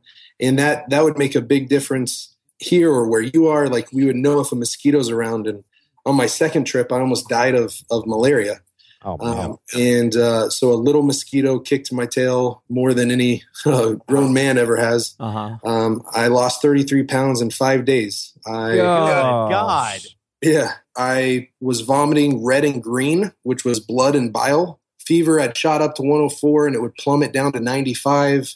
And I, I had tunnel vision. I couldn't, uh, I literally lost all my peripheral vision. Did you think you were going to die? I wasn't sure, but I felt I just had peace the entire time. Um, and I know that sounds weird, but this is what I felt like in prayer that God was leading me to do before I ever went. It was four things, which was live with, listen to, learn from, and then God was going to show me how I could truly love them. First, mm-hmm. I had to live with them and you know develop friendships, relationships, and and share in their suffering so that I could learn from them, learn their culture, because so many people from the West or churches or NGOs or USAID, UNICEF, they go to a new country with a new problem, which, which looks like the same problem, but it's a new culture, Uh-huh. and they just throw money at the problem. And a lot of times that doesn't fix it. Well, that's what I wanted to ask you about. I hear that all the time, and it's one of the. It's almost a common cliche in Africa. It's almost a cliche in Christianity. You hear that the the nineteen year olds have raised some money and they're going to go over to Africa, and it seems to me a lot of times like a mini vacation, and they feel like they did something amazing, and they come back and and say how they went to Africa and did stuff. And then I hear people saying how that really isn't helpful. And there's articles about how that doesn't help. And they often do more damage than, than help. And they leave, you know, it's just, uh, but on the other hand, the stuff that you're doing does not sound to me that way at all. So what's your thoughts on, on those types of things? Yeah. So short term missions, I mean, I'm not going to knock it because of, well, I won't knock it to begin with. It's what God used in my life to to give me a bigger vision and purpose and and to show me what what he wanted me to do. But i would say that it all depends on the heart going into it. If you're truly going there thinking you're going to be a savior or thinking that um i don't know I, a lot of short-term missions it's almost like you're going on a human safari. You're just going to see these you know Yeah. poor dark-skinned people and become so appreciative and grateful for everything that we have and that they don't. Exactly. and it it does a lot more problems than it does good. Um, even so much so that there's a prominent Christian in Uganda that wrote a book, and uh, and I've been there to the ministry and seen it, and and it's an incredible ministry. But visitors are their biggest problem. The short term missionaries that come there are their biggest headache um, because people are really coming there for themselves and not for the people. Yeah. And I would say that before you go on a short term mission, are you really going for yourself or are you going for the people there? And are if on that trip, if God tells you this is what you're doing for the rest of your life, are you open to that or are you just going to come straight home and go back to to this? Because I don't know that God takes people on a one week, two week trip somewhere in the world and and this it just stops there. That's right. Because if you're going to be dedicated to something, it's not like you do. it. You don't go be a CEO for one week or a fighter for one Right. week. If you if you feel like there's these people and they they are in need and you care so much, Yeah. but at the same time, I- that's what I'm saying. I'm here. I didn't even do that, and I feel guilty. So it makes me just not even want to try, which is apathetic and terrible too. I wouldn't say that because just like that quote, um, if you think you're too small to make a difference, you know, try sleeping closer with a mosquito. Like we're we're so much bigger and greater than a mosquito, and God's so much bigger and greater than us. And you know, He loves us. We're His kids, and He can do so much more than we could ever think.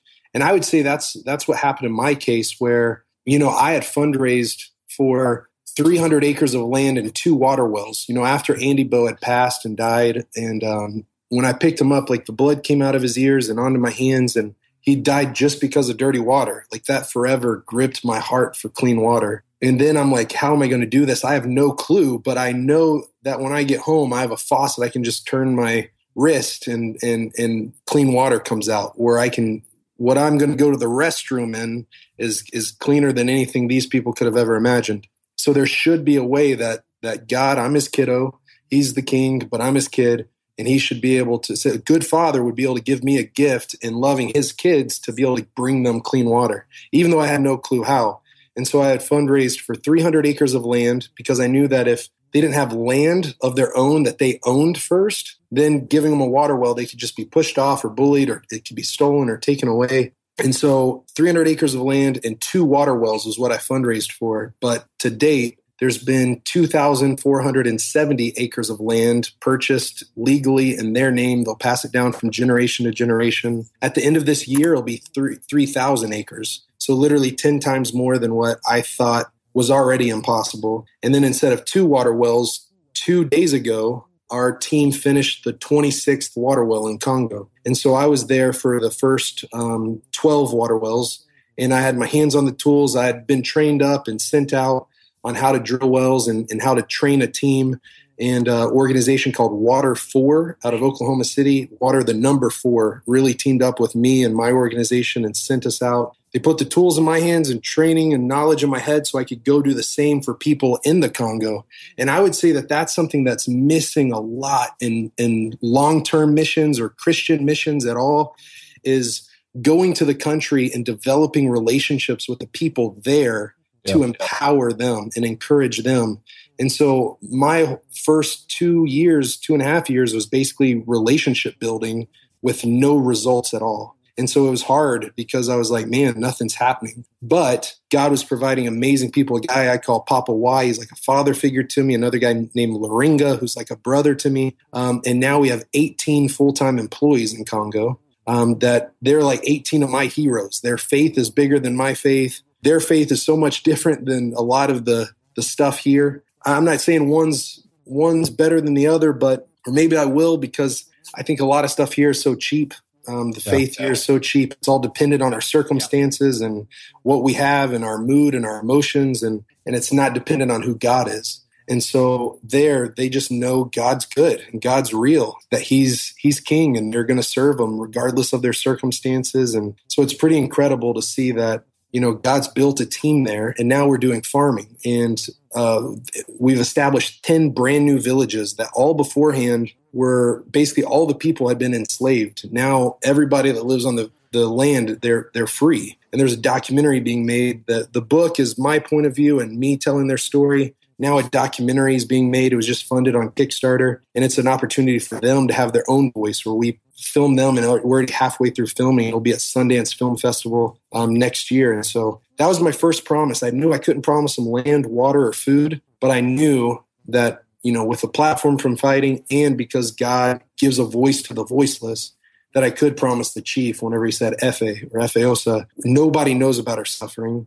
Um, we don't have a voice. Can you help us have one? Um, I, I said yes, and I, I, I promised them that. And so that's the book's giving them a voice. The documentaries giving them their own voice where they'll speak on camera. And God's just done so much more than I could have ever possibly imagined. I never thought I would ever be able to employ one person, but now we have 18 that are some of the most incredible people I've ever met in my entire life. What does that do for your point of view of when people talk about poverty here or lack of health care? Because it, it seems like a joke compared to what they have. You know what I mean?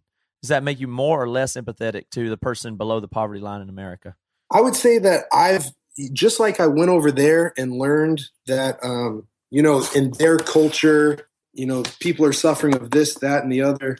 It would be real easy for me to come back, and there has been times where I've been bitter, you know, towards Christians that say, you know, oh, the enemy's really after me. Um, I don't know why the enemy just won't leave me alone. I got a speeding ticket today. And I'm just like, Come on, dummy. you were speeding, therefore you got a ticket. It wasn't God doing it, it wasn't the enemy doing it. Um, or I was at the airport, and this is in the book where I kind of say, like, I wanted to lovingly kind of grab these two ladies, and, and um, one was a mother and one was a daughter, and they were wearing their Christian t shirt. They were going to Haiti, and I'd been to Haiti and um, seen kids, you know, bathing, you know, walking down a snowdrift of garbage and to bathe in this rancid creek and then to Yep, climb yep. back out of it again. it really is crazy when you go to places like that and you come home and you're like, I can't believe I was uh, uh, concerned about the stairs being dirty or things being cluttery. I mean, it's just complete, complete game changer. Well, mean, I think just too what, what what you guys are saying is what and what I appreciate, Justin. You said a couple things. Like one thing that is true, like I think short term missions do have a point, and it, it, it might even be important. But I actually believe probably short term missions is more about us, the American church, or uh, this. You know what I mean? Like it it might, it might even change us and help us to be more aware. But the long term being involved, and the word you use is, is perfect, is relationship. And I think that's where Christianity it has kind of gotten off the path a little bit. We we put so much into just the works of it. Oh man, we you know we we did wells or we did you know we were able to send money to th- this country or that country or whatever. But like what you're saying, and I think it really resonates with me is the relationship. Like it took a while. Like a normal relationship takes a while to build and to get trust. You said you for two years you felt like you didn't even know what you were doing. Like that whole process was God growing you, growing them, building building that relationship to make it actually real to where there was trust and all these things. And, and I think we get a little bit too carried away sometimes with the product and the story, like you know, you know what I mean, as opposed to, hey, this might take some time, but there will be real change. Like people Yeah. will see that we actually do care. We're not just talking about this Jesus character. Here's some money. See ya. Like we're actually, I think, I think people are starting to awaken to that idea, and, and people like you are kind of showing us that. Yeah, I, that's what I would hope. I mean, the thing that I want is for this to to to outlive me, to go, you know, to to live longer than I'll live, and to to climb higher than I can climb, and to go farther than I can go. And that's not going to happen just dependent on me. It takes people, and people are our greatest resource, and that's why Jesus came to this earth was because he was after the hearts of people, and he wanted the lives of people. And it wasn't about stuff. It wasn't about water wells. It wasn't about the loaves and two fish. It wasn't about in anything other than everything he did was because of God and because of people. And so, you know, one of my greatest things is like loving seeing that like happen through this is man, I kind of got to disciple um, some people that are now well drillers, but now they're going through discipleship making movements and training and how to how to disciple others like legitimately. And I was there for the first 12 water wells, step step back with my wife and watched them do the 13th and now they just did the 26th and and so they've doubled what i was there and able to accomplish. And that's what i see jesus did. He invested in the lives of the disciples and then they were the guys that that turned the world upside down obviously because of what jesus did but they went out and they they they did amazing incredible things because it was them and god and they were loving him loving people. And so exactly what you said like people are our greatest resource and it's not about numbers. And i can say hey look at the numbers that happened. They doubled the water wells and that's incredible because the people are suffering and they've never had it. And, and in the water or in the cement they'll write mungu anatupa mai which means god gave us water. So it's not the american gave us water or the christian university in Yeah, congo yeah. gave us water. It's god gave us water. But as i say like those numbers like everything behind it is those 18 Christians that have greater faith than I, and and then uh, the 1,400 Mbuti pygmies that I've become family with and that live on the land that that were at one time enslaved and would tell you that they had a slave master and they're paid in just food or bananas, and now through relationships, their hearts have been changed. The, their masters' hearts have been changed. And when we go into a community, it's like that's something that blows them away because we're not like a normal NGO that comes in and says, we have a quota to meet. You know, we, we have all this money and we got to spend it all so we can take some pictures and go back to the people that gave it to us so that we can report to them. It's all about reports and quotas and numbers. And it's like we go into these communities and we say, hey, we believe God has, has given us a vision for land, water, and food. Maybe it's going to go beyond that. But if you will, these these two people groups, the Makpala and the, the pygmies, the non-pygmies and pygmies, have had a, a symbiotic relationship, but at times it's it's master over slave, and and there's been oppression and hatred, and and you know they'll tie them up and beat them and all this stuff. And we come in instead of saying we just want to love the pygmies, which that's you know my heart and my family. We come into the community and say we want to love the community as a whole. We want to begin a relationship with you. We don't want it to be short term. We want it to be long term. If it's if it was up to us, it would be lifelong. But we know there's two parties here, so it's up to you guys how long this goes. But we want it to be lifelong. We're committed to you. And if the master will sell us land, he'll benefit financially, and the the former slaves will benefit by having land for the first time. And then with working with us on that, both sides are going to get clean water. When I've attended funerals of both sides' kids, just because of dirty water, we get to come in and say, hey, this is going to save lives.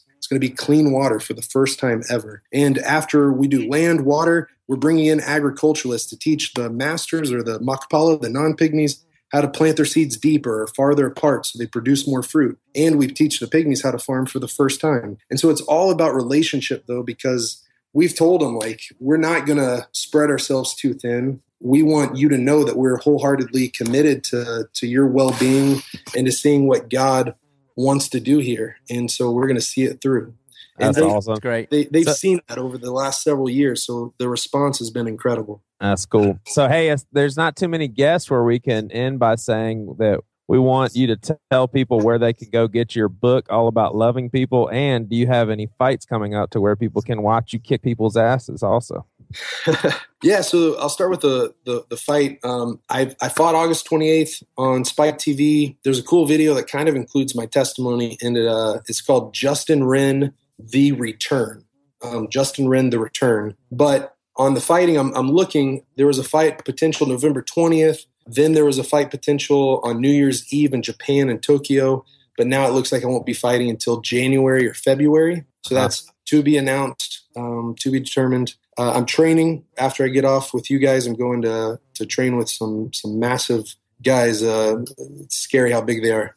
Um, and and the book uh, is Fight for the Forgotten. It's the same name as the organization, um, as the foundation, and it's on Amazon. It's at Barnes and Noble. And what I love is that 33% of my author proceeds go straight to the land, water, and food um, for the for the pygmies. And so, if people you know want to truly you know find out about it, they can go to the reviews on Amazon. People have given their own personal, honest reviews, and I think people will see the the heart behind it. Really is love God, love people. Let's get rid of the rel- religious junk and garbage, and just love Jesus and love people. That's great. That's awesome. So it's Fight for the Forgotten, how a mixed martial artists stopped fighting for himself and started fighting for others. I love the cover of the book, man. It's cute as all get out. Well, thanks so much, man. It's been awesome talking to you. Good luck training, Justin. Hey, I appreciate it, guys. Y'all have been a real real blessing, and it's been fun. Uh, if we ever get a chance to do it again, I'd, I'd love that.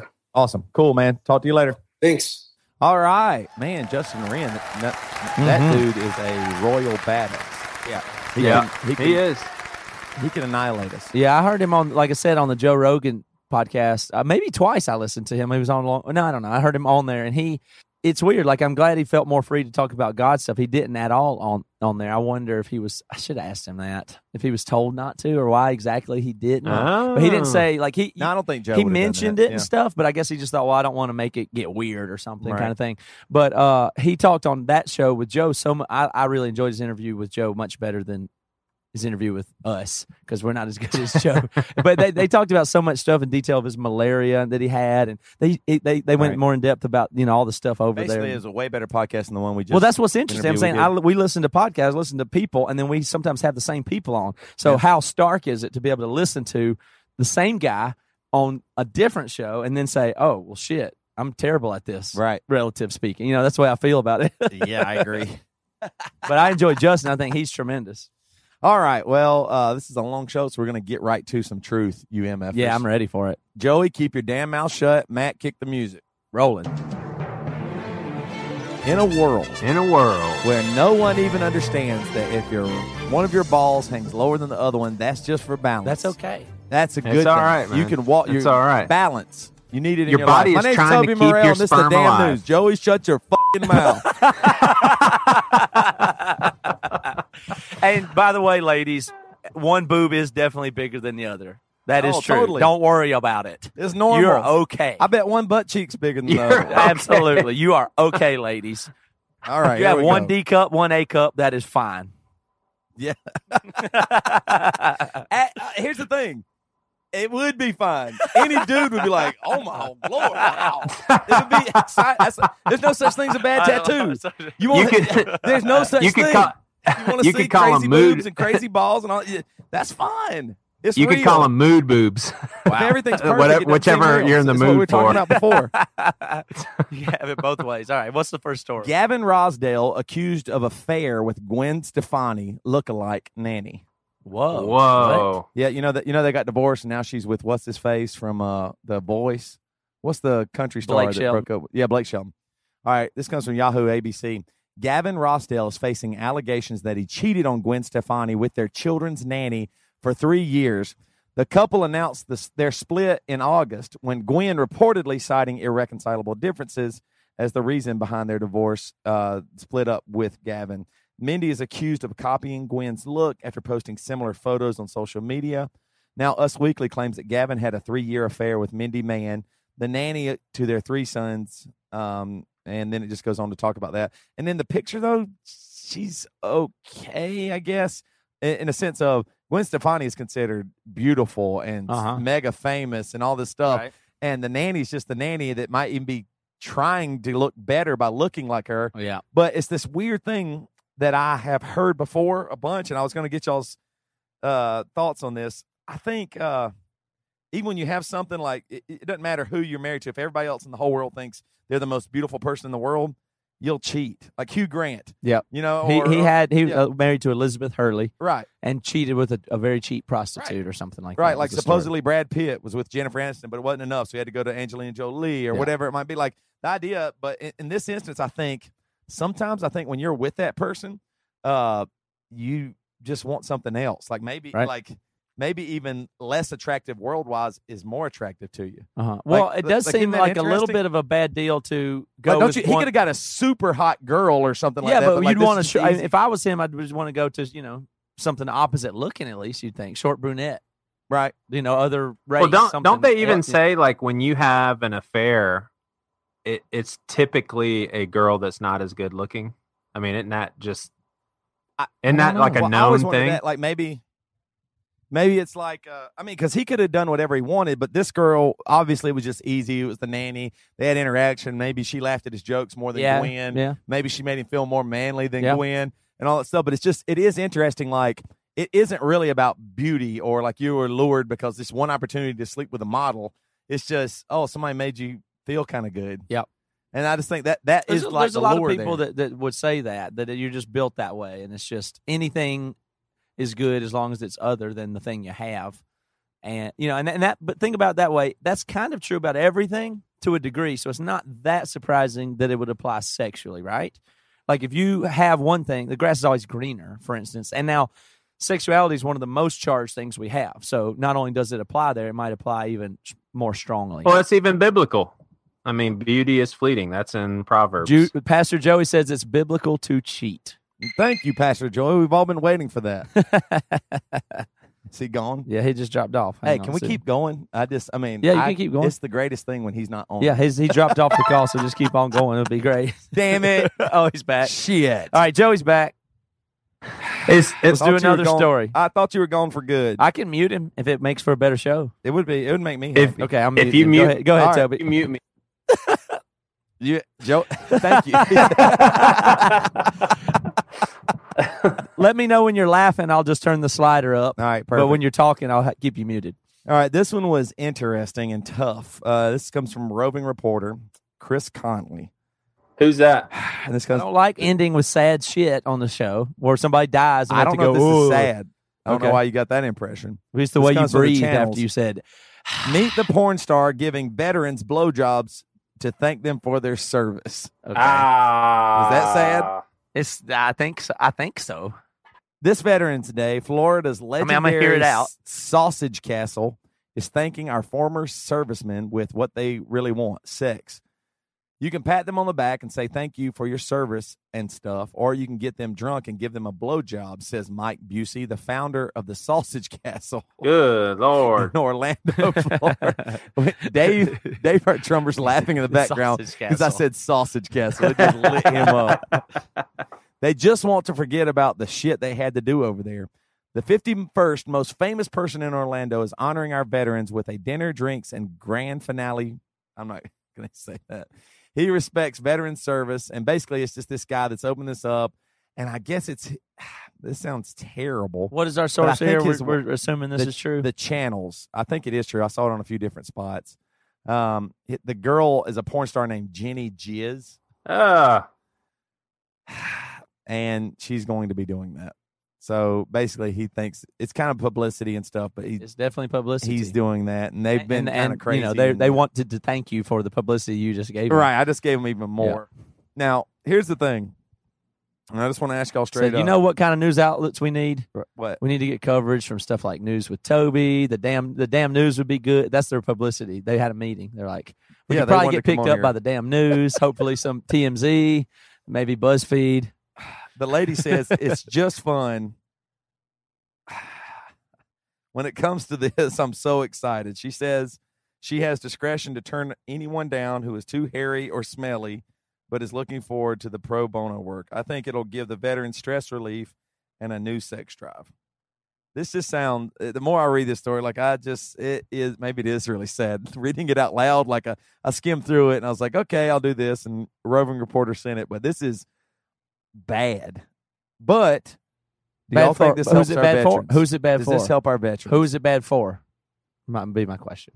bad both for who? everybody, the Yeah. veterans and her Mhm. for sure. I mean, that's just it's just getting used. But I, in America, if people want to do this, Right. they're free to do whatever they want. Uh-huh. But it it can't be good. It can't be something where at the end you're like, man, that was awesome. I have tons of semen all over me or something, or you know, inside of me or whatever. But that just sounds just awful. It does. I agree. It's just like I don't know. That is sad.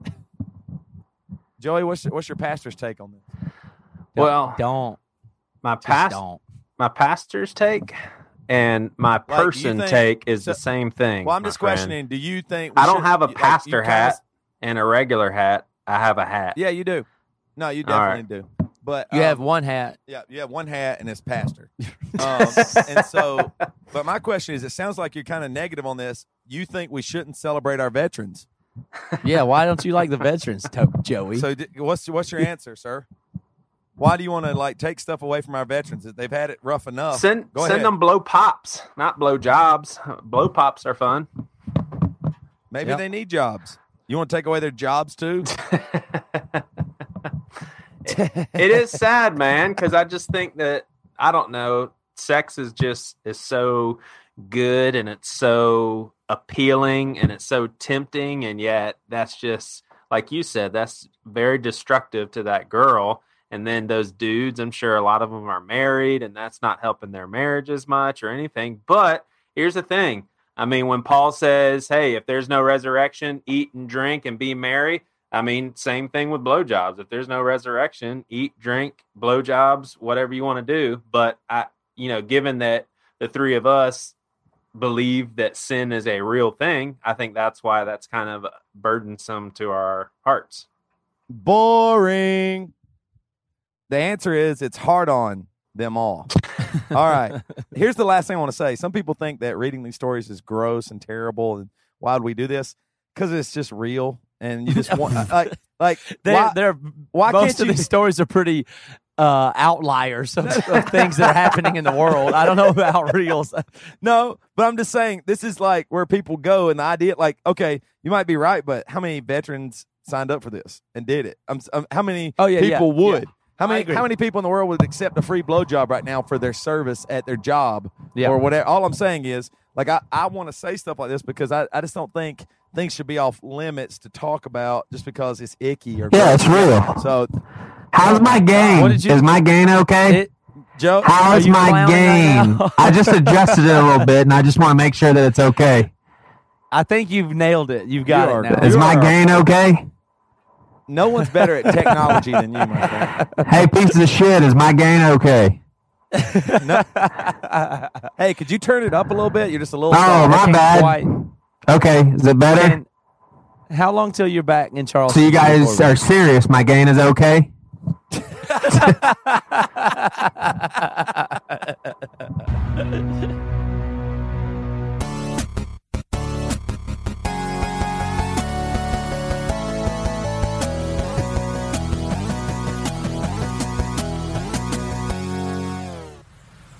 You've been listening to the Jabberjaw Podcast Network, jabberjawmedia.com.